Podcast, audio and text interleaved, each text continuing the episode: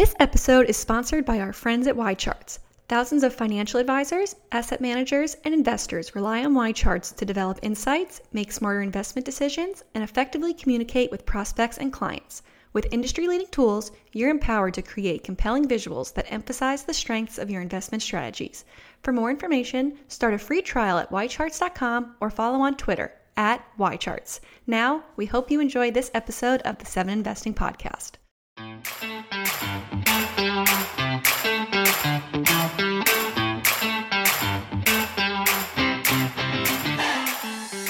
Everyone, and welcome to this edition of our Seven Investing Podcast, where it's our mission to empower you to invest in your future.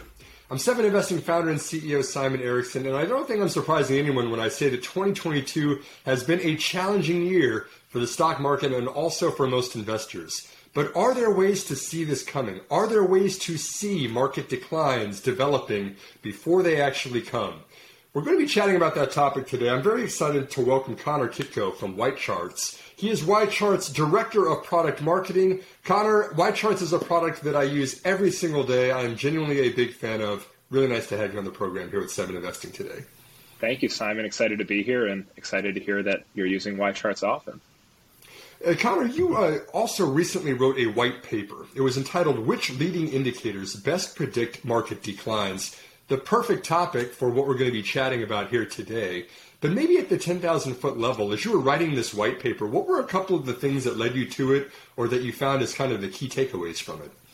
Absolutely. So I think not just this year or the last few years, at any point in time, every investor is trying to have that forward looking view of the market and understand what might be coming next. But on our end, on YCharts, you know, we're a, a data and investment research platform.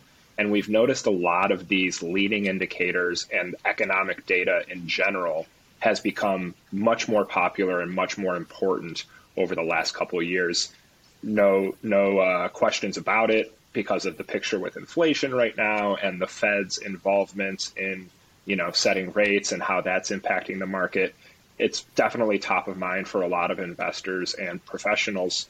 And so our question was as we notice more people looking at this uh, leading indicator data, what really stands out? Is there a single indicator that can be relied on uh, very consistently for that forward looking guidance? Uh, and we went all the way back to 1950 to, to gauge seven different indicators, how accurate and consistent they are for exactly that, predicting you know a major sell off in, in the equity markets. Yeah, that's perfect, Connor. And I wanted to dig into these, actually all seven of them, uh, keeping in mind our audience is individual investors. The retail investors, we may or may not be making 50 tab spreadsheets that are tracking everything from GDP to uh, everything else you might want to track of the, the macroeconomy out there. But I do like that these are digestible. And like you said, there's seven of them that we can look at. Uh, let's start at the least reliable of these seven that you looked at, the least correlated to market declines but I'm certain that this is one that's popular, at least for a lot of people looking at this. And that's just the straight up the S&P 500's PE ratio. Uh, what is this, and what did you find about it in terms of correlating to market declines? Yeah, so at, we're talking about PE ratio at the whole market level or the S&P 500 level. So uh, for, you're familiar with the price paid for earnings per share. That's what PE ratio is. So essentially, how many dollars are investors paying for one dollar of earnings from all S&P 500 companies? And uh, typically, uh, it's considered that as the S&P 500 ratio, uh, PE ratio increases, then you would expect uh, valuations are higher and therefore lower returns in the future. Now, in terms of just correlation to forward S&P 500 returns over one, three, and five years, we found that there's really not very strong correlation. Uh, a lot of other indicators, especially over that three and five year range, you saw uh, you know more tightly uh, correlated values for forward returns and what those indicators were saying at a given point in time, uh, and that just wasn't the case with with the PE ratio. I think that that is probably uh, impacted by just the state of valuations in the market right now. We've seen valuations obviously uh, move higher. That's why we're having this conversation. But I think that PE ratio is just so subject to you know those prices that it, it's not robust enough to be uh, very accurate over the long term, especially with just a new environment for PE ratios and valuations. Uh, it's much different today than it was 10 years ago or even a couple decades ago. Yeah, it makes a lot of sense. Even though it's not that accurate and it wasn't that highly correlated, Connor, I know that you guys wrote, wrote in the white paper that the PE ratio of the S&P at the time was around 29.3. Um, given that that's not too highly correlated, but still, where does that stand in a historical context? Is that higher than we typically see the S&P PE ratio at, which would mean it would be predictive of a decline if we were just looking at this metric? Yeah, so it definitely is higher. it's slightly higher over the last year than its historical average. Historical average going back to, uh, let's see here, the, the 80s is about 24. So we've actually just come back down below that long term average. However, if we looked at just since 2000, like we said, that average level would be much higher, and therefore, uh, perhaps just such as the nature of these relative indicators when you're comparing it against its own historical value, uh, that's going to change as new figures roll in. Um, so it is anticipated, you know, forward estimates say that the PE ratio will continue to go down which would be a good thing for uh, equity investors, but to be determined. And as we said, not very correlated. So um, perhaps not a lot of weight should be put behind that number coming down as it's expected to. The second indicator you looked at was also, in your opinion, not that highly correlated to declines, but it was the S&P's CAPE ratio, the cyclically adjusted PE ratio. What's a little bit different from that from the, the, the standard and traditional PE ratio? Right. So the Shiller CAPE ratio, cyclically adjusted PE. Uh, what's different between just that standard PE is that you're looking at a 10 year uh, average of earnings, and those are inflation adjusted as well. So uh, I think that this definitely comparing, it's more robust. It's considering a few more factors than just the straight up PE ratio. Uh, and we actually did see that over the, the three and five year uh, forward returns, that the CAPE ratio actually was uh, quite correlated to forward S&P 500 returns. Uh, still in the short term, over the next year, uh, you know, it's probably not going to give you a great indication of where uh, the S&P is heading. But when you have that longer view, uh, things do start to clean up in terms of the correlation.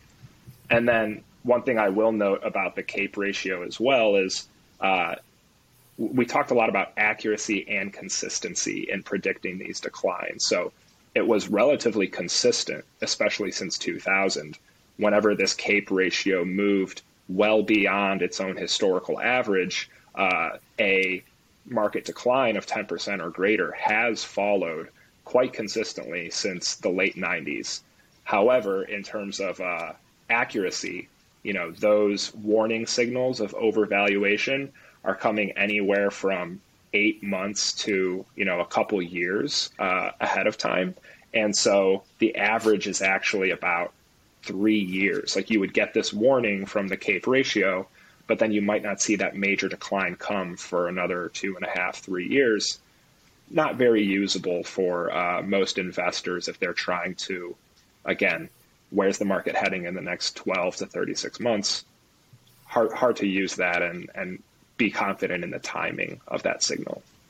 Makes a lot of sense. So 10 years, inflation adjusted. This is a relevant indicator. It is predictive, but the accuracy and the timing is very, very challenging.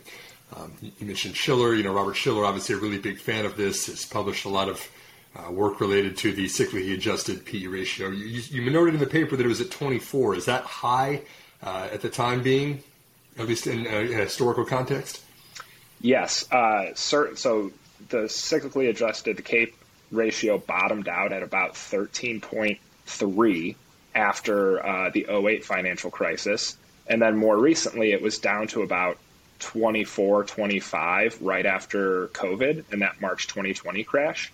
Uh, we rode all the way up to highs of about 40 for this CAPE ratio at the beginning of 2022. And the level has since come down but over the long term, uh, you know, something around 15 or 16 is really the long term average. And so we're close to double that right now. Mm-hmm. Very interesting. Still very high. And of course, for anyone watching, a lower PE means you're getting a more attractive valuation on the stock market or on the S&P as a whole. Uh, the third indicator that you all looked at, Connor, was the S&P 500's earnings growth. Uh, just are earnings positive or negative? Tell us a little bit about that indicator. Right. So just looking at earnings at the aggregate level across all 500 constituents and then saying, is this level higher this month compared to 12 months ago? Um, and again, not a ton of correlation, especially over the short term. However, uh, some of the extremes, you know, when we saw uh, very negative year over year earnings growth or very positive year over year earnings growth, those actually did uh, correlate to better or worse returns.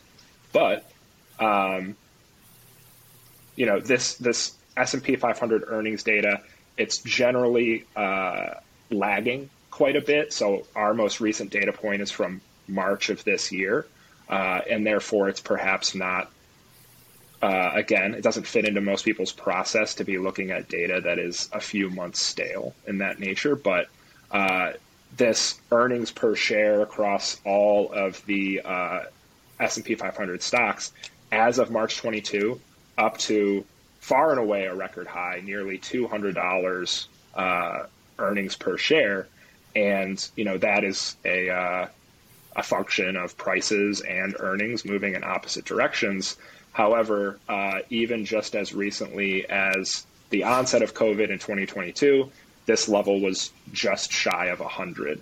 Uh, so around, uh, you know, a double, a 100% increase over the last uh, 18 months to two years. So, um, you know, that earnings growth is great to see. And that should, again, if you follow this, it would translate then to higher prices. But uh, we've seen that, you know, there really wasn't that strong of a reaction when this number goes positive or negative uh, in terms of what the S&P 500 does next. Certainly, certainly a lot of short-term trading around those earnings numbers and year-over-year comparisons. Okay, yeah. so those first three, you know, all S&P 500 related, the PE ratio, the cyclically adjusted PE ratio, the earnings growth of the of the 500 largest market constituents. The fourth one is one that might be a little less familiar to most people. It's the Tobin's Q score, which is a replacement cost of companies' assets. Tell us a little bit about this indicator and what you find. Right. So the replacement cost of all companies' assets in the S&P. And so I believe you can look at Tobin's Q on an individual company level as well. So extrapolating that out to 500 companies, I think people get a little intimidated by Tobin's Q because replacement cost sounds so simple, but there's a lot of math that goes into that. And, um, you know, it, it, uh, it was really interesting to see because this was one that maybe wasn't as consistent for every single uh, decline that we saw in the market. It wasn't as consistent at predicting those declines. But at the very extremes over the one, three, and five year forward return. So if Tobin's Q is at this level, what historically has the S&P 500 done over the subsequent one, three, and five years?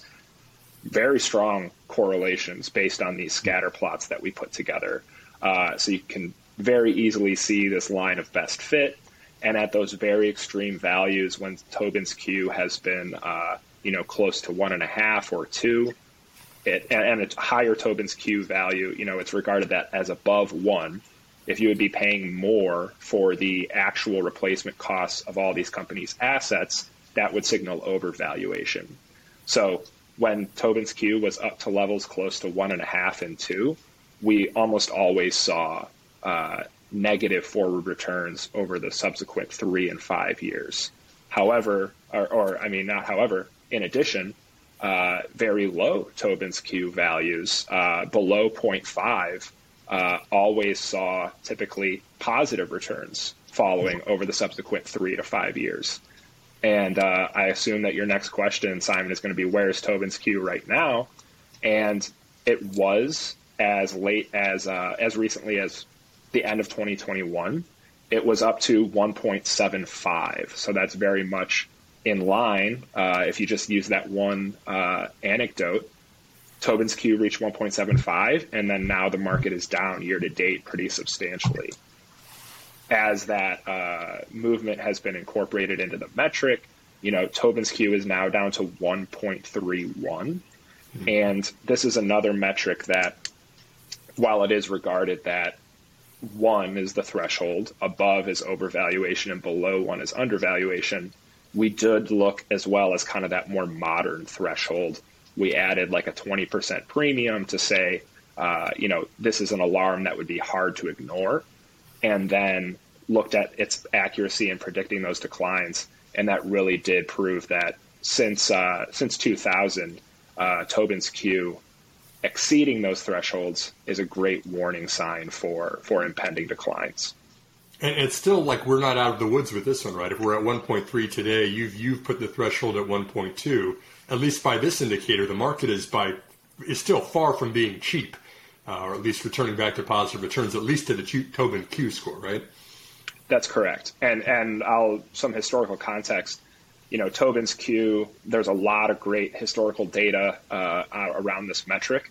However, uh, it really spiked right around the dot com bubble and uh, it has remained very consistently above a level of 0.8 ever since uh, that happened, uh, only going below 0.8 at the end of 2008. So I think it's one thing to get used to with all of these metrics is that um, you know that look back period that you're considering is very important because uh, these metrics are just different beasts today than they were 40, 50 years ago.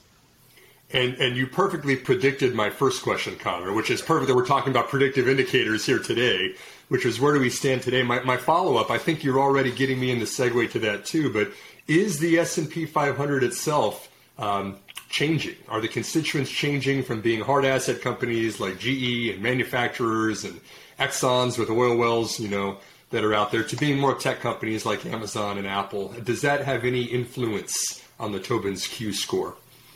Absolutely. I, I, I think I'll just look through. I just pulled up on YCharts as you started asking this question. Top holdings for the S&P 500.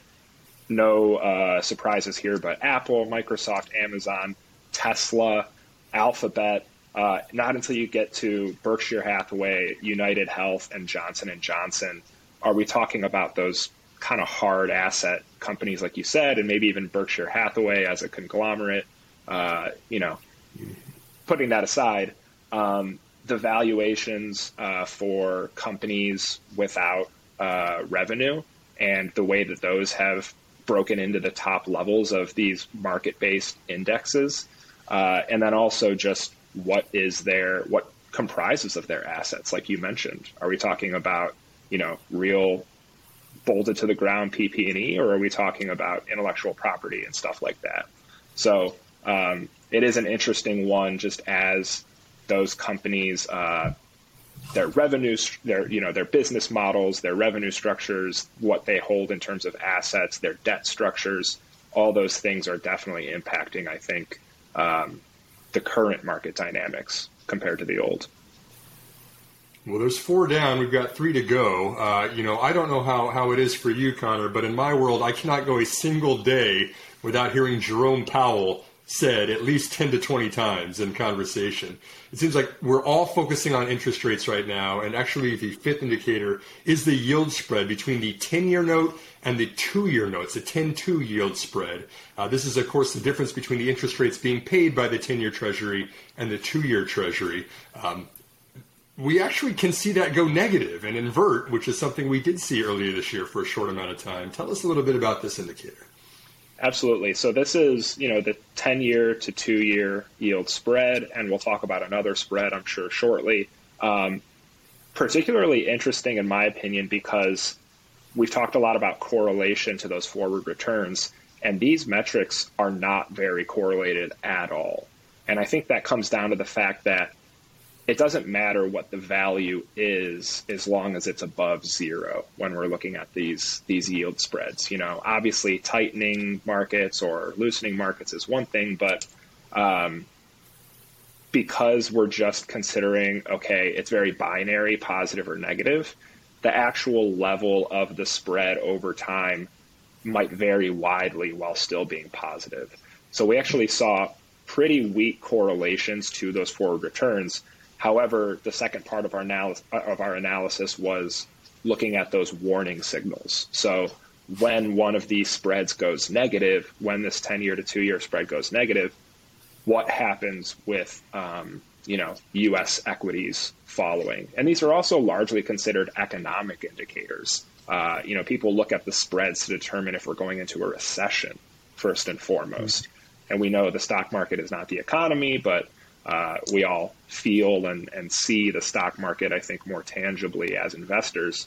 And so, since uh, you know 1978, the when this yield spread goes negative, the 10 to 2 year spread, uh, major market decline has followed 10.5 months after that uh, inversion occurs. And that's uh, over since 1978. It has accurately predicted almost half of those major market declines of 10% or more. So that's an S&P 500 decline? Uh, an S&P 500 decline, yep. correct. Okay. Yeah. yeah. And so it is interesting because you you um, I, I, just noted even just half of these major market declines it gave a, a, an accurate warning for. So take that with a grain of salt. However, that 10 10.5 month warning window uh, I think is much more um, actionable for investors because they can say, okay, if the market's going to top in 10 months, I have, you know, a little bit more insight into uh, how to position myself versus talking about three, five years down the road. Yeah, absolutely. And for anyone listening, you know, might not be as familiar with uh, what inversion means or negative spreads means. This means that the two-year note is paying a higher interest rate than the ten-year note is. Uh, rates have gone up so quickly in such a short amount of time that it inverts the curve. That's very rare, as Connor was mentioning. It certainly has an impact for the S&P 500's returns. Uh, we didn't talk as much about the economy as a, as a whole, but it's also very predictive of recessions as well, as the economy tries to catch up with rising interest rates over a short period of time. Uh, speaking of indicators, you know, you, you again correctly uh, uh, predicted that I was going to ask this next one, which is we just talked about the 10 and 2 year spread. How about the 10 year and 3 month year yield spread? That's actually the sixth indicator you have on your list. Exactly. And I think that um, most people, I think the 10 to 2 year is traditionally the more popular of these yield spreads. Um, and as you noticed, as, as, you commented, Simon, this is just like a breaking down of how interest rates are supposed to work. If you tie up your money for longer, you should be rewarded more. If you tie up your money for shorter periods of time, you should be rewarded less. But that's not what that's not what's happening with these uh, government treasuries. And so, the 10 to three month is a little uh, more nascent, I'd say, than the 10 to two year spread. However, it was actually a superior predictor of uh, those major declines. And if I get back to my table here, uh, it was. Can I double click on that, Connor? You said that the superior predictor was the 10 year and three month spread as compared to the 10 to 2. Did I hear that right? That's correct. And so you are actually with the 10 year to three month spread uh, slightly more uh, accuracy. So 16 uh, major market declines for the S&P 500, a 10% or more drawdown. Uh, it predicted 50% of those declines, of the 16 major market declines. The warning that it gives is actually a little bit more advanced than the 10 year to two year spread. So this gave a 12 month, uh, a 12.8 month warning whereas the 10 year to two year spread gave that 10 and a half month warning.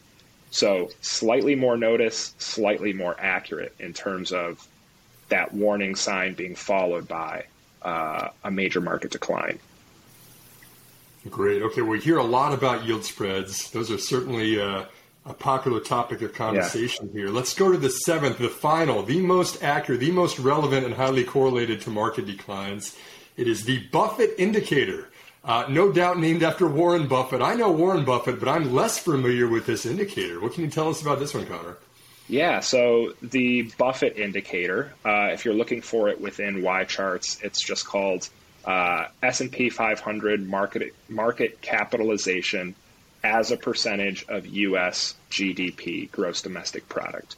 So Warren Buffett, you know, he has uh, his name has been slapped on this indicator. I don't know if he gave permission for that, but he has been quoted saying that this was, in his opinion, the single best uh, indicator of where valuations stand at any point in time. And very similar to the Tobin's Q, which we discussed, uh, this indicator would say that if the market capitalization of all companies is greater than the GDP of the United States, then the market is overvalued. Uh, and that uh, I think this one is is interesting for kind of comparing those or, or involving both the market uh, piece with the market capitalization and the economic component uh, with gross domestic product. Uh, but this Buffett indicator, very strong correlations over the three and five year forward looking returns for the S&P 500, albeit not as correlated over the short term. And then again, since 2000, since 1999, in fact, uh, it has only missed one major market decline uh, of the, I think it looks like 11 uh, or 9 or 10 that we looked at since 99. So very consistent. Uh, when this Buffett indicator moves beyond those critical thresholds, uh, a market decline tends to follow.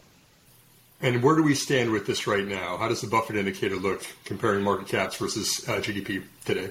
It's a it's a great question, and particularly because um, that one potential drawback with this metric is that uh, it has remained very elevated uh, since COVID and even sometime before COVID, uh, since about 2015 or 16. Uh, it's broken that 120% level, and traditionally 100% is that critical threshold. So it has remained, uh, I guess, in warning mode for some period of time. However, uh, part of our research process was to add a slightly higher threshold to say this is a warning sign you, you could not ignore. And, uh, you know, the Buffett indicator right now at 151% as of the end of June 2022. So market capitalization is 150% higher than GDP. We've also seen now those two negative quarters of GDP growth. So I think even though um, you know, it'll be interesting to see what happens next, uh, what moves by a greater degree if GDP continues to fall, but prices in the market also continue to fall. Um, then we'll see what happens with the Buffett indicator going forward.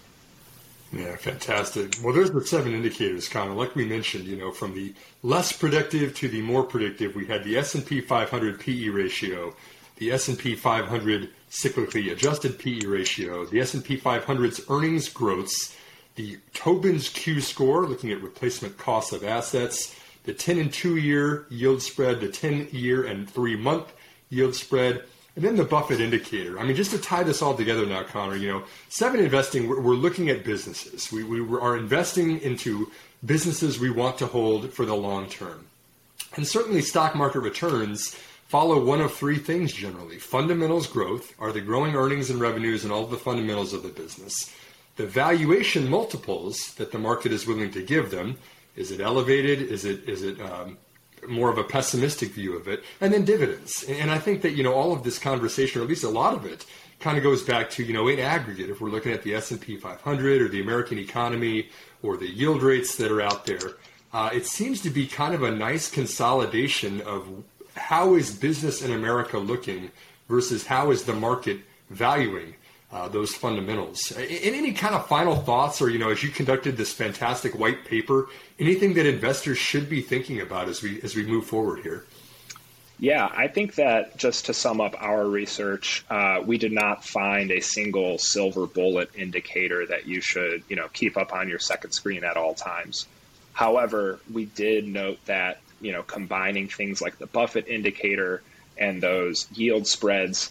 Uh, if you can consider all of those, uh, you know, as you're going throughout your your year or considering your decisions, uh, that combines what we saw as great components of both the market and the economy into into your decision making. I think, as you noted, looking at individual companies, we obviously just looked at the market as a whole, but I think it would be wise for investors to think about, you know, this uh, stock, this company that I'm considering investing in. Is it one that's typically above or below the market average valuations? And then maybe uh, by looking at the market level valuations, that can give you uh, a good clue as to wherever this business is in terms of sector or industry and the economy and, and the economic cycle. Um, are its valuations, you know, concerning or attractive right now relative to what I'm seeing with the market as a whole? Fantastic, Connor. And if we wanted to read your white paper up on YCharts, uh, what would be the link or the URL that we could use to get there? Yeah, it would be go.ycharts.com slash leading dash indicators. And I'm sure we can get that listed, but go.ycharts.com slash leading and then dash indicators. Perfect. And we will put a link to that URL up on the podcast here with Seven Investing. Once again, Connor Kitko is YCharts' Director of Product Marketing. Connor, this is a lot of fun. Thanks for chatting with me on the Seven Investing podcast. Thanks a ton, Simon, and, and good luck with the rest of the year. Absolutely. Good luck to everyone who's listening to this program. We appreciate you joining in for this time around. Uh, my name's Simon Erickson. Once again, we are Seven Investing. It's our mission to empower you to invest in your future. Have a great day.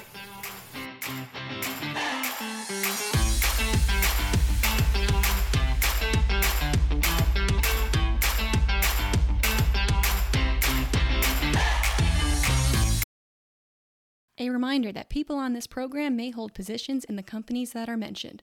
Buying and selling stock carries financial risk, which could include the loss of capital. The views in this program should not be taken as personalized advice. Before acting on any of the information provided, listeners are encouraged to consult a financial or tax professional.